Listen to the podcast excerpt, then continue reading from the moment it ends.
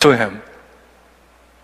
I cannot judge anybody because I don't have all the facts. I do not know your actions and motives and uh, uh, intention behind, but Jesus does.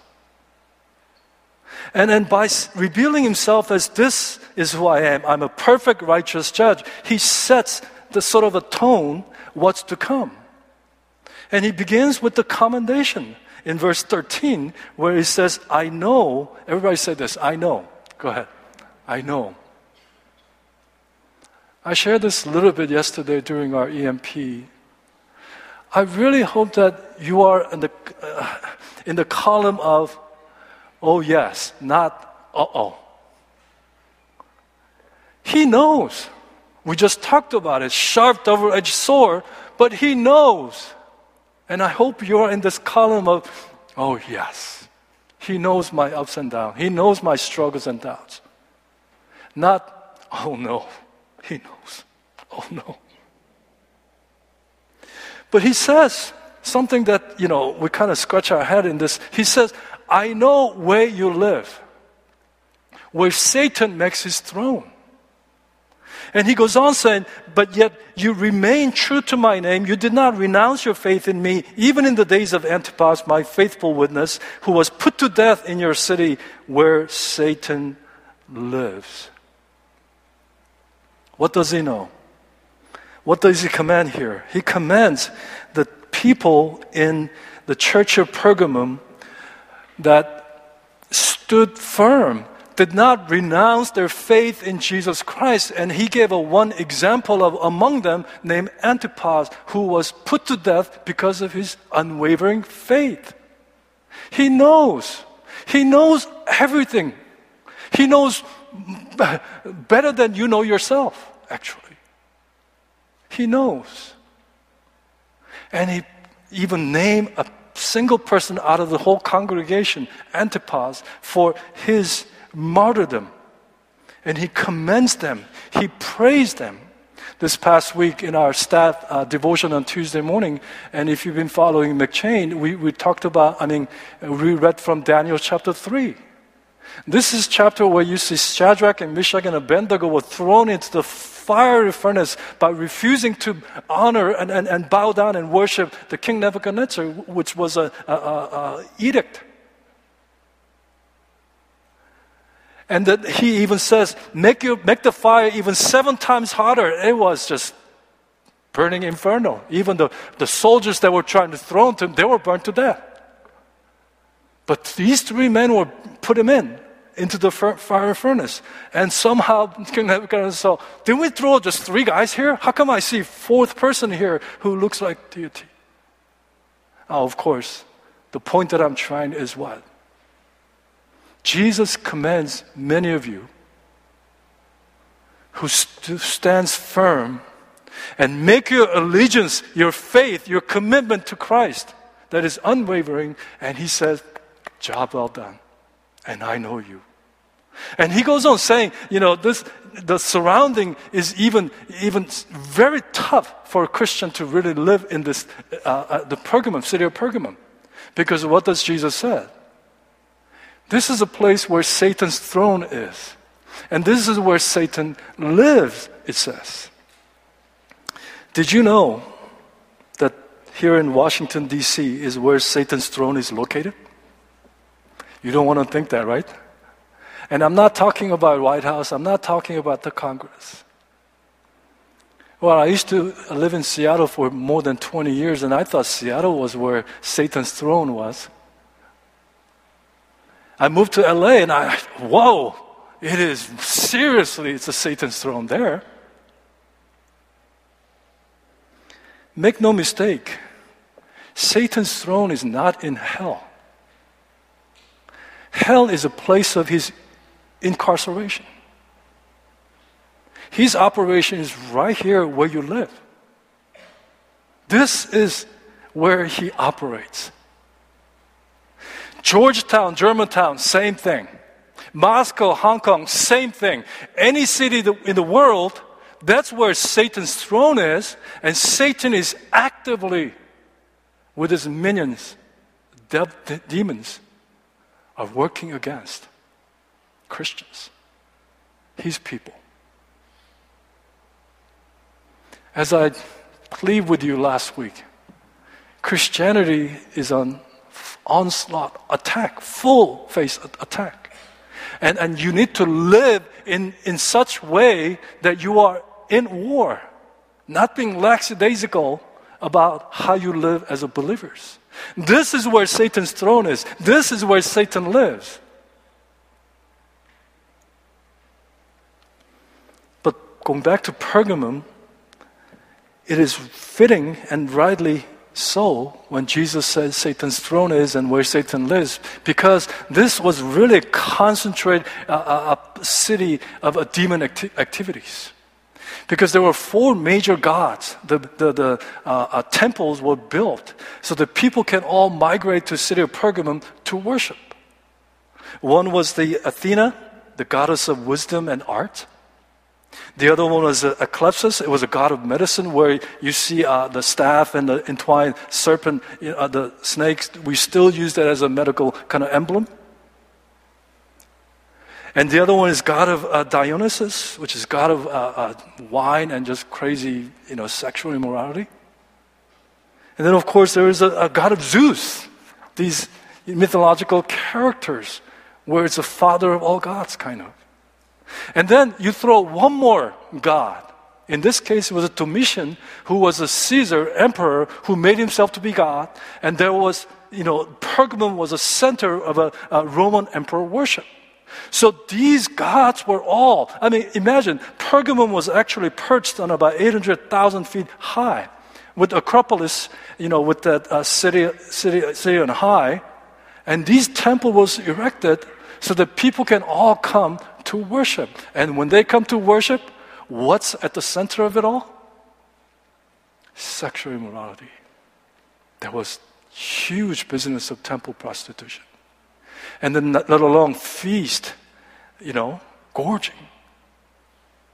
I mean, this was not only intellectual uh, uh, hub, this was a cultural, this was religious, this was really happening city. It, it could very well be uh, uh like any large city of the United States.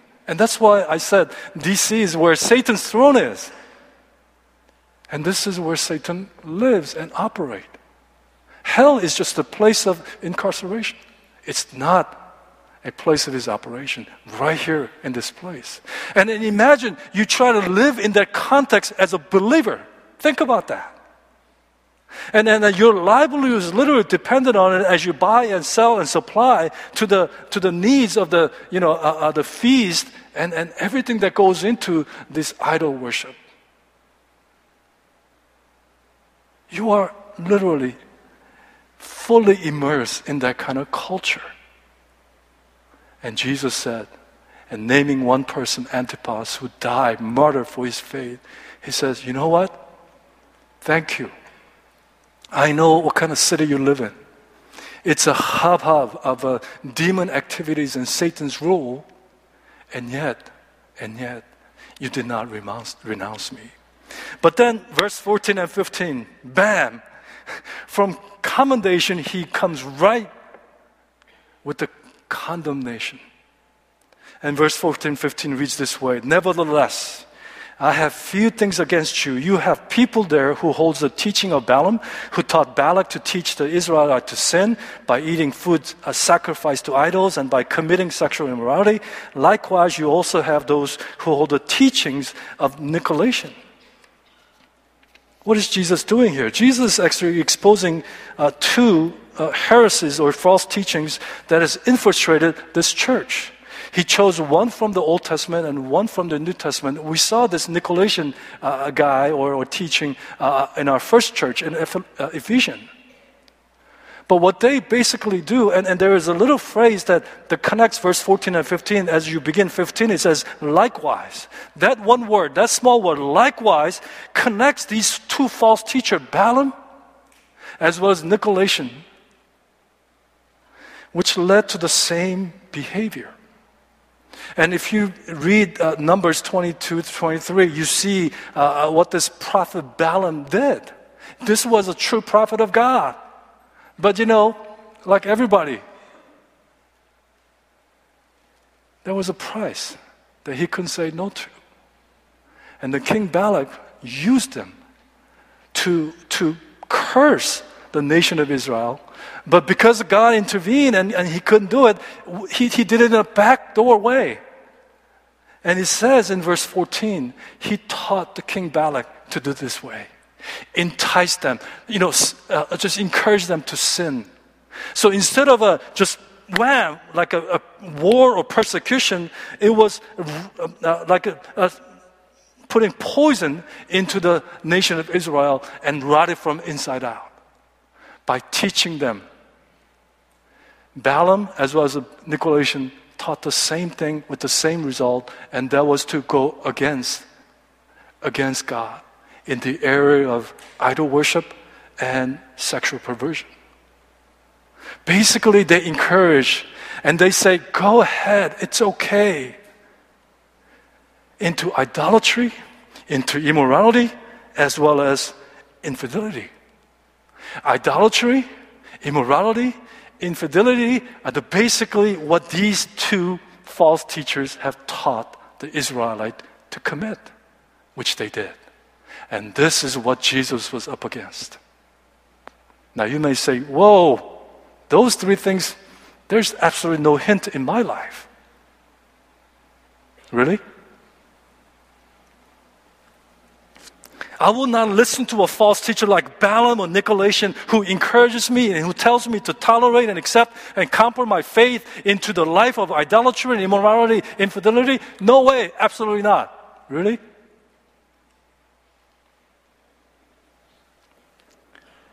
Let me tell you a few things here. First of all, God of Old Testament and Jesus Christ also at this very present moment, as the Holy Spirit continues to live and work in us, He will have absolutely nothing to do with sin in our life. Why was God so adamant for His people to remain pure and holy, not to even associate with the people of other nations and other faith, idols? Why was there such a strict uh, dietary law and worship law? Why was there about 600 uh, odd numbers of laws?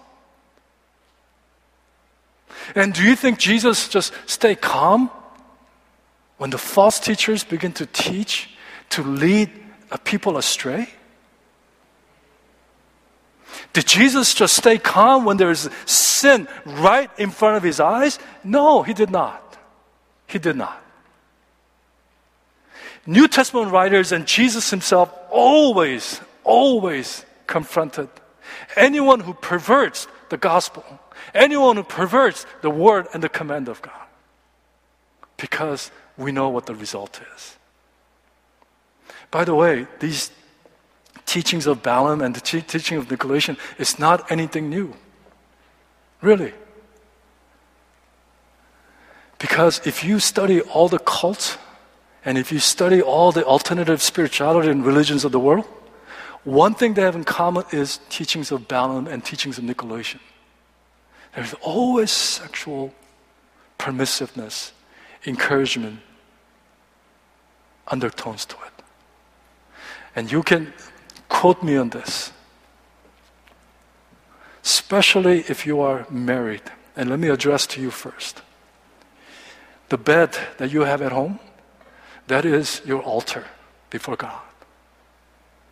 You do not bring in any hint of perversion, immorality into that altar. God will not accept that.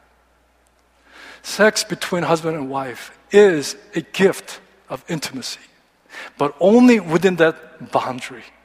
And it is, read my lips, it's a, it's a worshipful experience.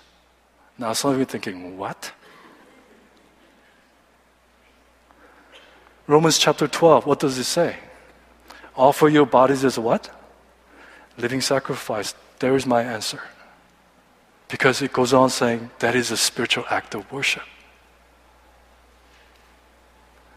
Adultery, infidelity, these false teachers were encouraging and say, accept and tolerate and just embrace and embrace and do it in moderation. It's okay. It's like teaching them to, uh, you have a freedom in Jesus Christ and, and just, you know, uh, you have a license to sin, kind of, which is absolutely opposite teachings of our Lord Jesus Christ. And for young people who's not married, you heard the word fornication? You sleep before you sleep around and live, live together before marriage. Any kind of a sexual immorality outside of the boundary of marriage is strictly prohibited by God. Bestiality, homosexuality, any perversion of the wonderful gift of sex to husband and wife must be blotted out. Oh, you may look at it and say, oh, how can adul- idolatry?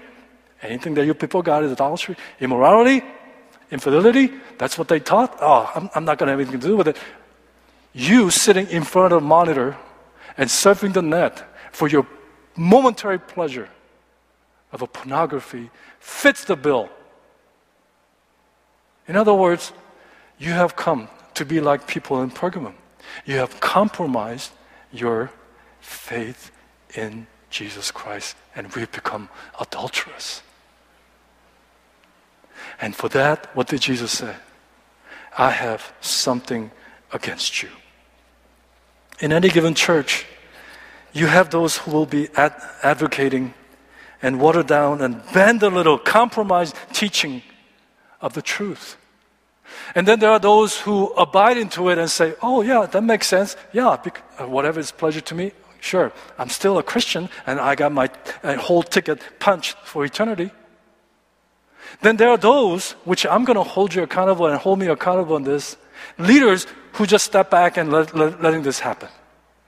In any given church, you will have those three kind of people. And this is what was happening in church of Pergamum. And Jesus said, no, this got to stop. Thank you for not renouncing my name. Thank you for holding on to your faith. But I have something against you. You, you are yielding and you are diluting and tolerating the evil and sin that is so prevalent in your life and in your church. And this must be dealt with. How about us?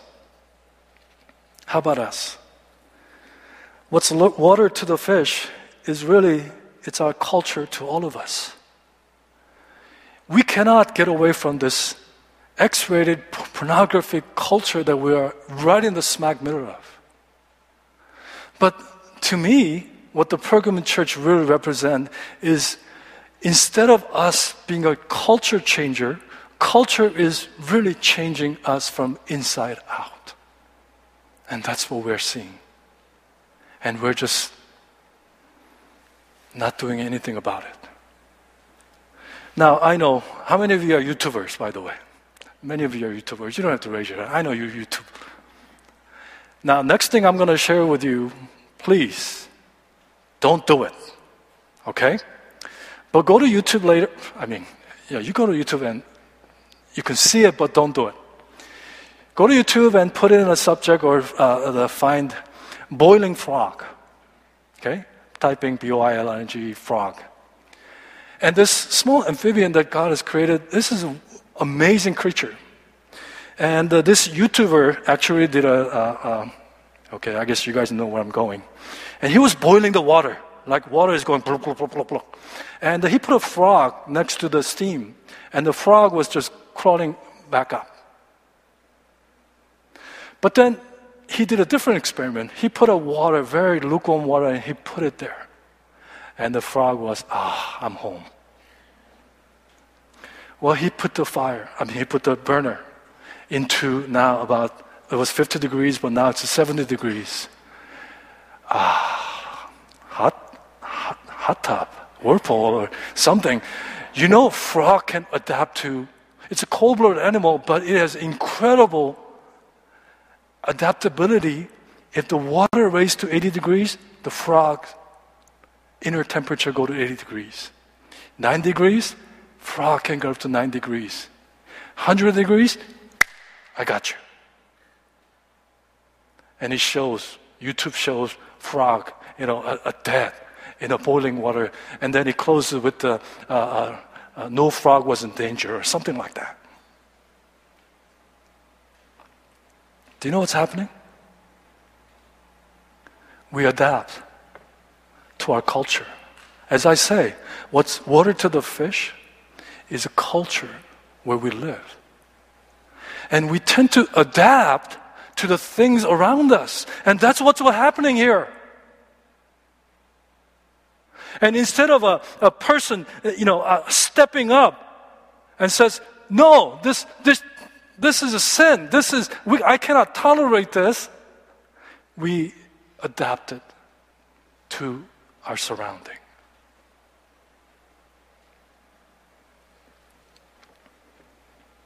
Brothers and sisters, listen carefully.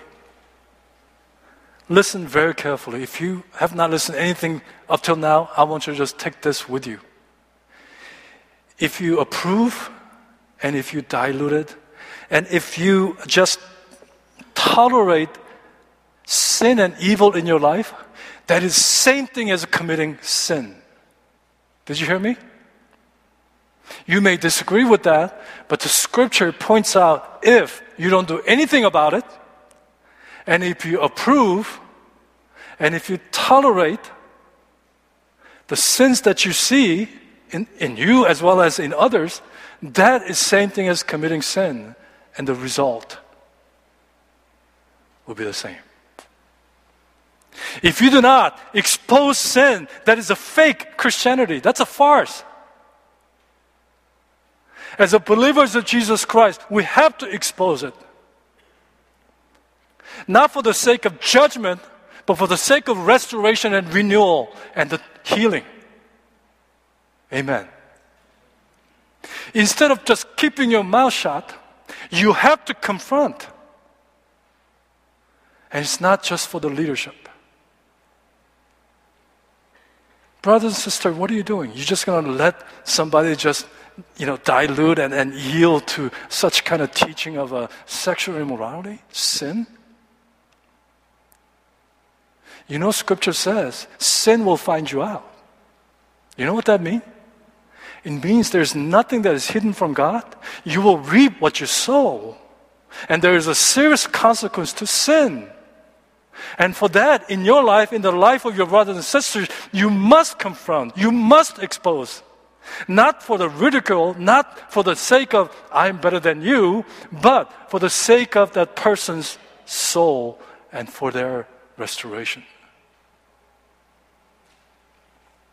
It's not that easy to listen to. It's not a fun teaching, isn't it? But for church, like Pergamos, just letting it happen, and, and letting these teachers come in and, and teach them. By the way, there's difference between false teacher and people who teach them falsely. False teacher has an intention to lead you astray from God and for you to commit sins like this Balaam and Nicolaitan. That's why teachers must be approved and they must always be tested. But you're doing almost same thing and, and by saying, okay, who, are, who am I to judge?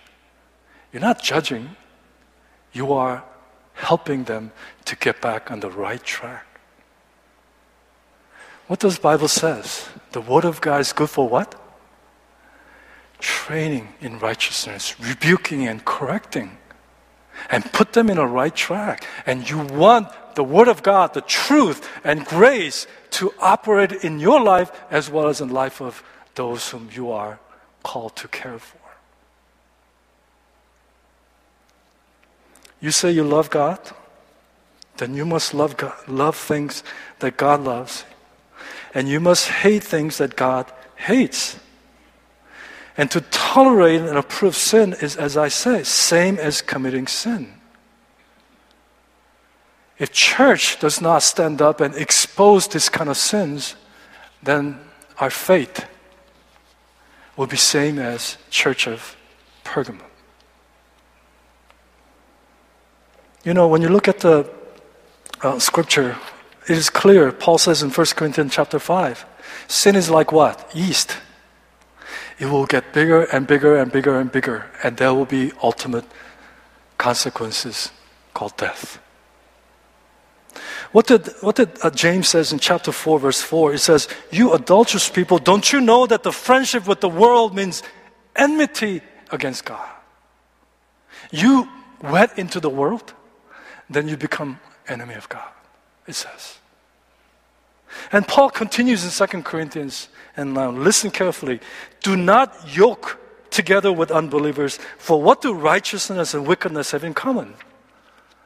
What is fellowship with the light and dark? How can you mix these two? I mean, if you get a pure uh, uh, water and you drop one ink of a, dark black ink, it's no longer become pure and clear, it becomes all murky. In that, brothers and sisters, we better not. Look up there, please. Do not mix, do not compromise. Remain pure and holy and true to God and His Word. Do not blend in because the consequence is very devastating. Did you know? I, I told I told uh, Oikos leader several months ago. Church declined not in the 50s or not in the 60s, not in the 70s. Church actually declined in the early 300 AD, when the first Roman Emperor Constantine uh, uh, um, pretty much says Christianity is a national religion, right? From then, church declined and declined and declined and declined and declined. How so? Because the Roman emperor, starting that time, blended in paganism with pure Christianity. The heathenism came with true spirit. You go to Europe right now, church is totally empty. And we'll be fooling ourselves that this will never happen to here here at NCFC or United States. And you know why it happened? Is it because of persecution? Yes. But I believe it's because of the compromise that people of God have made over the years. You know, I went to Harvard. I mean, not I, I didn't go to Harvard, but I visited Harvard. 1636. It's one of the oldest universities in the United States. And it's the most prestigious school, right? Anybody graduate Harvard? I have a Harvard t-shirt, so I, I can't say I, someone gave it to me. Uh, but you know it is founded by the Puritan for the purpose of what? Raising up pastors and missionaries. Oh, really? It's not about producing all the high power MBA people and the movers and shakers of this country. 1636, by Puritans, Christians, started this college for the purpose of what? Raising up pastors and missionaries. But 30 years later, Yale got started. And 40 years later, Yale got started. And you know what Yale says? Those Harvard people is becoming liberal we need to produce real clergy, real missionaries. That's how Yale got started. Seriously. Well, then the Princeton got started 40 years after Yale, and they were pointing out Harvard and Yale's are all rotten to the core. Do you know where we're going? This is an Ivy League school that you guys all dreamed about. Let me throw one more to you Dartmouth. 1769, their motto actually is a direct quotation from Isaiah chapter 4, verse 3, where it says, A voice crying out in the wilderness was their motto, Dartmouth. And you know why they chose their, that motto? They chose that motto to send missionaries to Native Americans. Voice call, crying out in the wilderness. And of course, this, we're talking about John the Baptist preparing the way of the Lord and stuff. But you know what they say now? They don't say the same thing. Instead of to send missionary to Native American, our motto is still symbolic of the college's voice of intellectual enlightenment in our beautiful natural surroundings. Where is the mission of sending to the Native American? Missionaries, it says. What happened to them? It's going to happen same when and if we blend in mix and dilute, make things impure of the Word of God and the commands of God and the teachings of the Lord. That's the downfall of Church of Pergamum. I think we don't have a lot of time, so let me just wrap it up. I see a lot of people in churches over the years and I don't believe NCFC is the exception. We have so many Christians, really good people, but they're playing both sides of the fences. This is where our church is experiencing the weakness and losing the influence and impact and the lampstand that needs to stand bright and shining and piercing and dispel the darkness. Are you hearing? Are you listening? We're, are you just talking the talk or are you walking the talk? Show me that you are complete followers of Jesus Christ. Don't play both sides of the fence, one in the world and one in God, and say, I like here. I like the pleasure of the Spirit. I like the pleasure of the world. You know what? What it does? It'll be like the, the boiling frog. Before you know it, you are completely dead. And this church will die. One of the questions that I threw out to you in the past weeks as we started this Revelation series is what will that next generation will say about us when it comes to this church? What kind of church will we leave them behind? Completely diluted? Compromised? Yield to the teachings of the Satan and enemy? And say, ah, a little bit of moderation is okay. It's all right. Or are we going to stand firm and point it out and expose the sin and evil right here in this house and in your life? Not to ridicule you, not to embarrass you, but for you to be whole and restored and renewed again by the power of the Holy Spirit. See? You know, this kind of compromise. As they say, life is full of compromise. You know, I've seen so many men, especially, in the name of making lots of money and money, money, something has to give, right? Their marriage relationship, their children, their health, their witness, their testimony, all something has to give. I'm not saying let's return to the fundamentalism of the Christianity. That's not what I'm saying. I'm saying, are we seeking the kingdom of God first and his righteousness? Or am I seeking my kingdom and my righteousness first? And whatever that pleases me. And just justify and find others to approve and say, it's okay, a little bit is fine.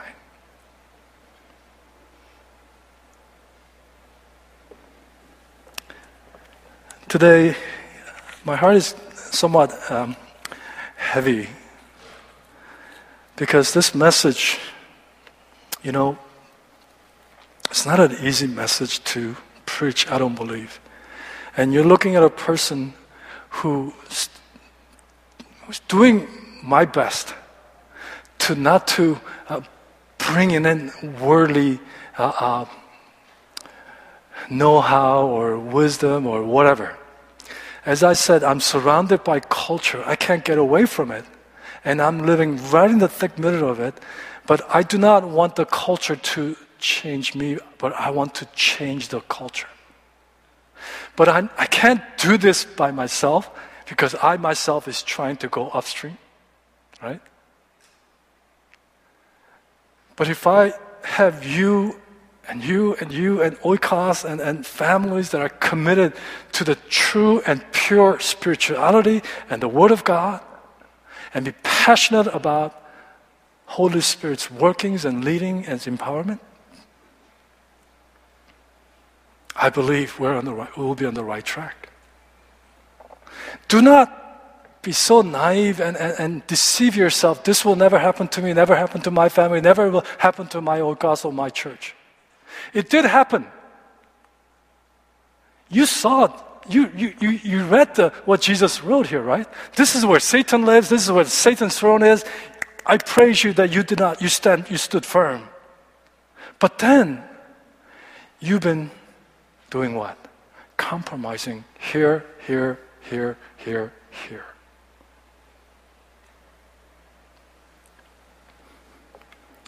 I want to call all of you to have a personal responsibility in this. Your personal discipline, your personal spiritual relationship, even physical health, is so vital that it will make impact on the people that God has placed you immediately as well as in distant. We better be mindful of becoming um, uh, impactful and influential to people who are dying in and around us here. That's why God purposed you where you are throughout the week, and God has purposed us here in this Germantown area. I know this is a very commuting church. You come in and you drive out. But there's a reason why this building is standing right here. We're doing ESL, we're feeding the homeless a couple times, uh, one, once every couple months. And then we're meeting together in Oikos group throughout the week. We're doing all this. I hope it's not to just make us feel good as Christians. To, to come to a place where we can call, ah, this place is safe. No, we are sent out into the world to make an impact into the, in, in the world. Light and darkness cannot mix.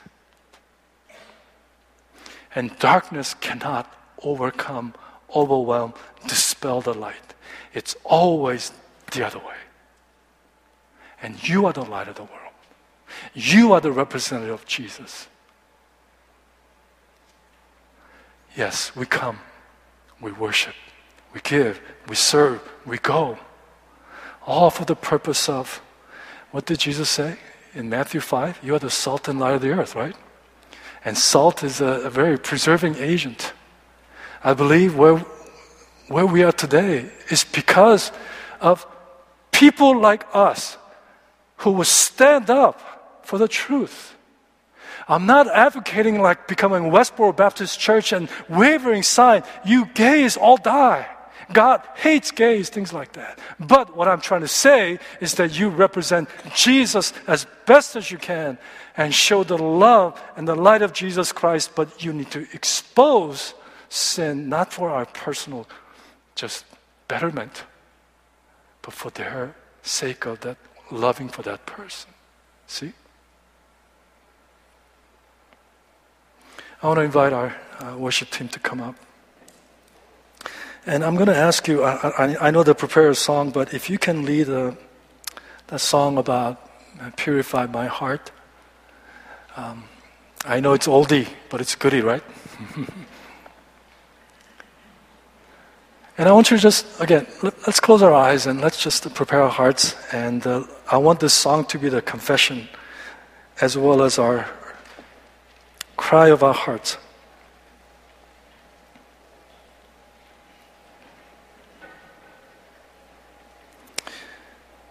Our testimonies and, and our, our, our belief must be pure and true. there should be no bending a little here, bending a little there. There should be no diluting or mixing or comp- compromising with the things of the world. God will have nothing of that as far as his people is concerned. And instead of running and hiding because of this is where Satan lives and Satan's throne is, you must radiate the light of Jesus Christ wherever you go as you begin to walk the talk.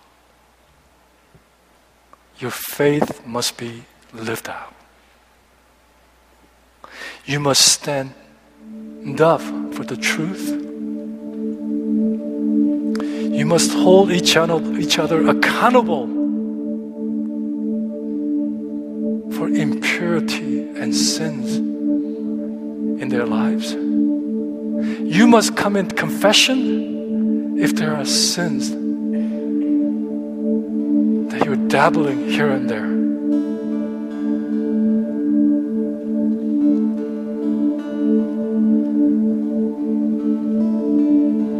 Scripture says, if my people who are called by my name will humble themselves and pray and seek my faith,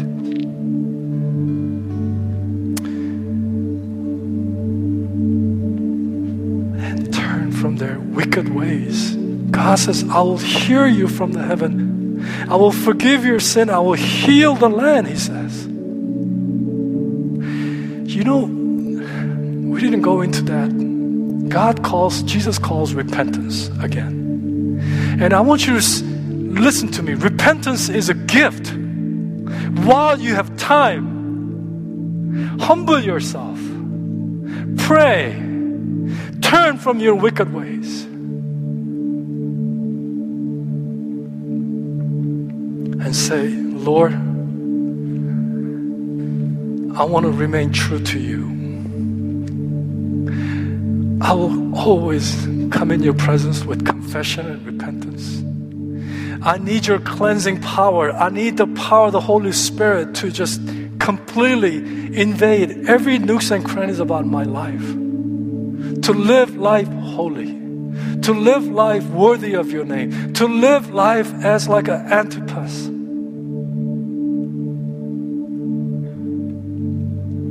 Didn't care about his life for the sake of his faith. Now there is a man who lived what he believed. For to me to live, to die, for to me to live is Christ, and to die is gain.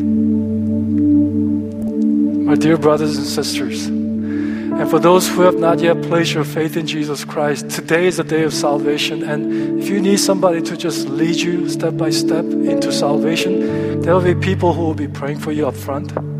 But I'm speaking to the people of God who's been yielding and compromising your faith.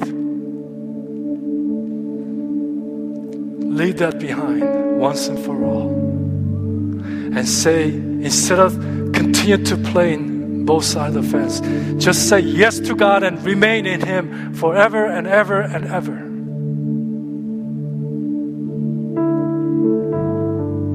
May God be glorified. May His kingdom come. May His will be done. May this church, may our lives be a witness to Christ, His love, and His gospel, good news.